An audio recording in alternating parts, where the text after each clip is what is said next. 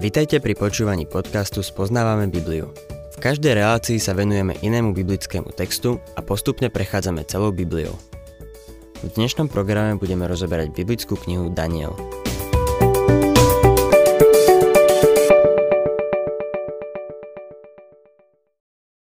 Milí poslucháči, v závere 3. kapitoly proroka Daniela máme Nebukadnesarovo svedectvo – Viac by sa podľa mňa hodilo na záver 4. kapitoly, lebo vychádza zo životných skúseností tohto človeka, o ktorých sa píše v nasledujúcej kapitole.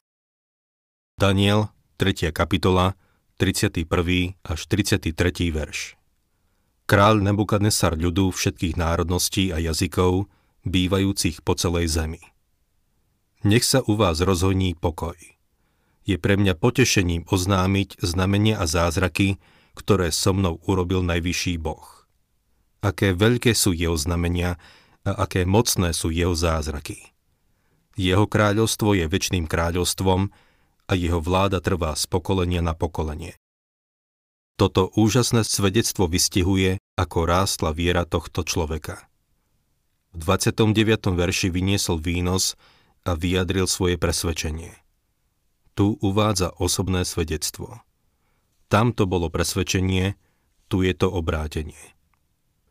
Kráľ Nebukadnesar vysiela ľudu všetkých národností a jazykov zväzť o pokoji. Nehovorí o pokoji medzi národmi. Taký pokoj už dosiahol svojim vojskom a vynútil si ho svojou mocou.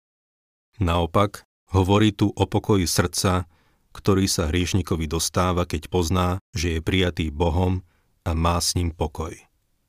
Ako budeme vidieť v nasledujúcej kapitole, Nebukadnesarovi sa znovu navráti pokoj. Hovorí o tom, čo s ním urobil najvyšší Boh. Toto jeho svedectvo je veľmi osobné. Boh už nie je Bohom iba tých troch hebrejských mládencov. Takisto svedčí o Božích znameniach, zázrakoch a jeho vláde. Uvedomuje si a uznáva, že Boh vládne a že Božie kráľovstvo je nad tým jeho. Nebukadnesar tu hovorí o pokoji, ktorý prichádza do ľudského srdca, keď človek pozná Boha. V Rimanom 5.1 čítame A tak ospravedlnený z viery máme pokoj s Bohom skrze svojho pána Ježiša Krista. To je pokoj, ktorý nám dosiehol skrze krv na kríži. Je to pokoj, ktorý prichádza do srdca hriešnika, lebo všetko je už v poriadku vďaka Kristovej obeti. Boh je tu teraz pre neho a Boh je na jeho strane. Za všetkým trápením a súžením sveta, za všetkými ustarostenými srdcami stojí otázka hriechu. Za všetkými ustarostenými srdciami stojí otázka hriechu. Veci nie sú v poriadku. Jeden mladý muž mi to raz vyjadril takto. Nemám so sebou pokoj. Nemám pokoj so svojimi rodičmi. Nemám pokoj s učiteľmi. Nemám pokoj s nikým. Základom je mať pokoj s Bohom. Keď v ľudskom srdci zavládne pokoj, potom môžeme mať pokoj aj s tými okolo nás. Dovtedy však človek pokoj nepozná. Dostávame sa k štvrtej kapitole, ktorá nám o Nebukadnesarovi podáva viac informácií ako všetky kapitoly doteraz. Bolo tu isté rodinné tajomstvo – Niečo, čím sa jeho rodina určite nechválila. Nebukadnesar trpel istou formou duševnej choroby. Táto kapitola nám predkladá jednu stranu z babylonských archívov. Dnes je Nebukadnesarová forma duševnej choroby celkom známa a trpelo ňou viacero svetových panovníkov. V dnešnej dobe sa značná pozornosť venuje mentálnym poruchám a rôznym formám patologického správania. Niekedy si kladiem otázku, kto je vlastne normálny v tomto šialenom svete. Psychológ by vám povedal, že väčšina ľudstva je normálna, zopár je nenormálnych a zopár je géniov. Kto má v tom slovo rozhodnúť, kto je šialený a kto nie? Štandardom samozrejme je to, ako väčšina z nás koná. Správanie väčšiny sa považuje za normálne. Keď sa niekto z toho vymyká, je nenormálny čo je samozrejme subjektívne posudzovanie. Kto nám s určitosťou povie, že to, čo robí väčšina, je normálne? Je to celkom dobrá téma na diskusiu a myslím si, že by bolo celkom náročné udržať tézu, že väčšina z nás je normálna. Bol raz jeden muž, ktorý mal problém so spánkom, lebo mal pocit, že niekto je pod jeho posteľou. Trpel nedostatkom spánku, lebo počas noci sa viackrát budil, aby sa pozrel pod posteľ a presvedčil sa, že tam nikto nie je. Nakoniec sa so svojím problémom zdôveril psychiatrovi.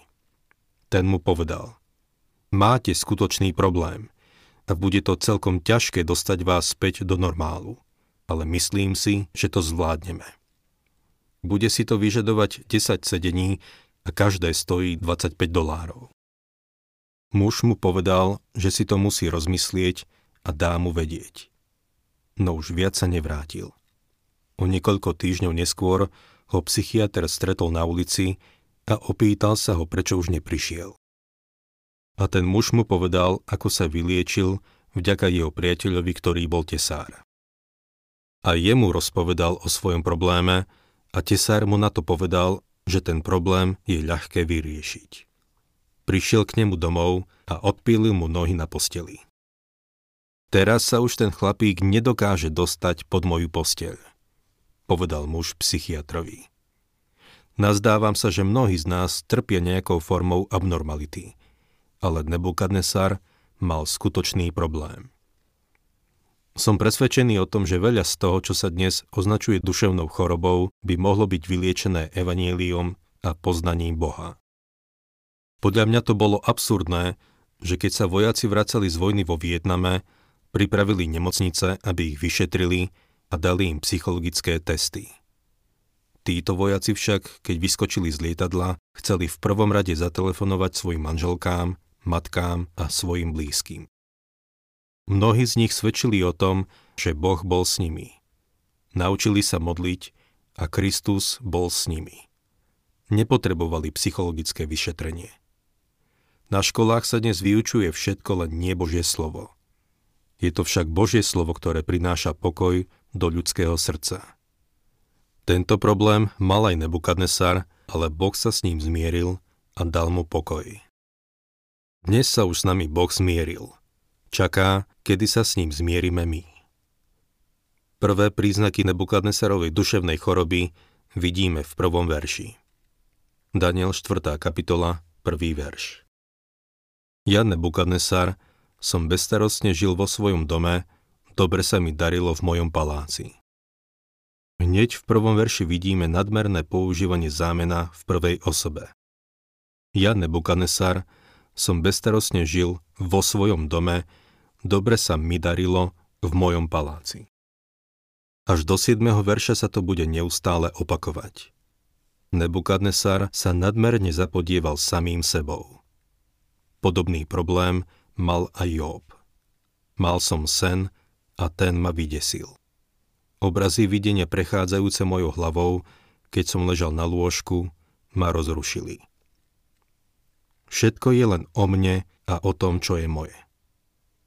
3. až 7. verš Vydal som rozkaz, aby predo mňa priviedli všetkých mudrcov Babylonu, ktorí mi mali podať výklad sna. Potom prišli mágovia, zaklínači, chaldejci a vešci. Rozpovedal som im sen, no oni mi jeho význam nevedeli vysvetliť. Nakoniec však predo mňa predstúpil Daniel, ktorý sa volá Belčacar, podľa mena môjho Boha, v ktorom je duch svetých bohov, a rozpovedal som pred ním sen. Belčacar, predstavený mágov, ja viem, že je v tebe duch svetých bohov a že nejaké tajomstvo pre teba nie je priťažké. Vypočuj môj sen, ktorý som videl a povedz mi, čo znamená. Toto sú videnia, ktoré mi prechádzali hlavou na mojom lôžku. Pozerám a hľa, uprostred zeme bol strom a bol veľmi vysoký. Nebukadnesar si dal znovu priviesť všetkých mudrcov Babylonu, no nevedeli jeho sen vyložiť. Bol to Boh, čo mu dal obasný, a iba Boh ich mohol vyložiť. Nakoniec si zavolal Daniela. Nebukadnesar vedel, že je naplnený duchom a že výklad jeho snov mu dal Boh. Predkladá mu videnie, ktoré mal a znovu doplňa značný počet zámena v prvej osobe. Myslím si, že jeho rodina tajila jeho duševnú chorobu. Nehovorili veľmi o nej, ale tí najbližší si jej boli vedomí. Nazdávam sa, že dnešní psychiatri by ju označili ako hystéria. Hystéria je vysoko emocionálna duševná choroba. Je to skôr psychotická ako štrukturálna forma duševnej poruchy. Inými slovami, Nebukadnesar nebol chorý preto, že by spadol ako bábetko na hlavu. Prejavuje sa námesačnosťou a amnéziou, čiže stratou pamäte a považuje sa za dedičnú. Historici uvádzajú, že viacerí svetoví panovníci trpeli nejakou formou duševnej nestability.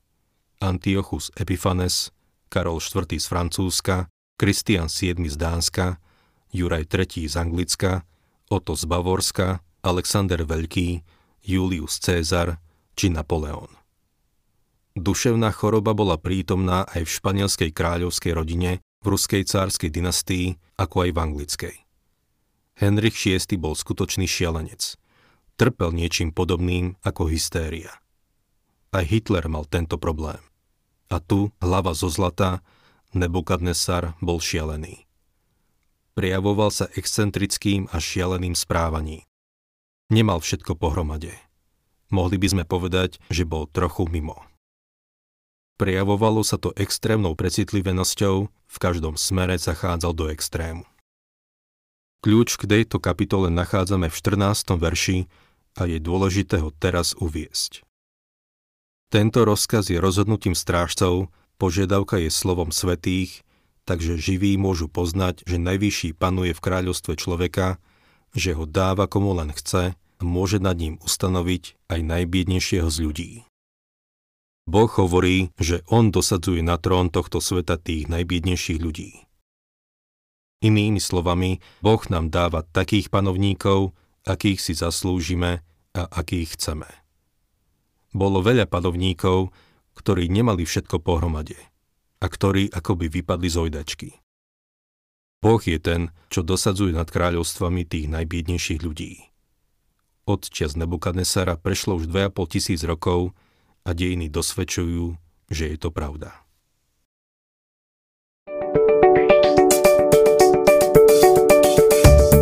Ak sa vám páči program Spoznávame Bibliu, budeme radi, ak ho odporúčite svojim známym a dáte like, alebo nás začnete sledovať na facebookovej stránke Spoznávame Bibliu. A ak vás niečo oslovilo alebo zaujalo, napíšte nám cez Facebook alebo na adresu spoznávame.bibliu zavinač gmail.com.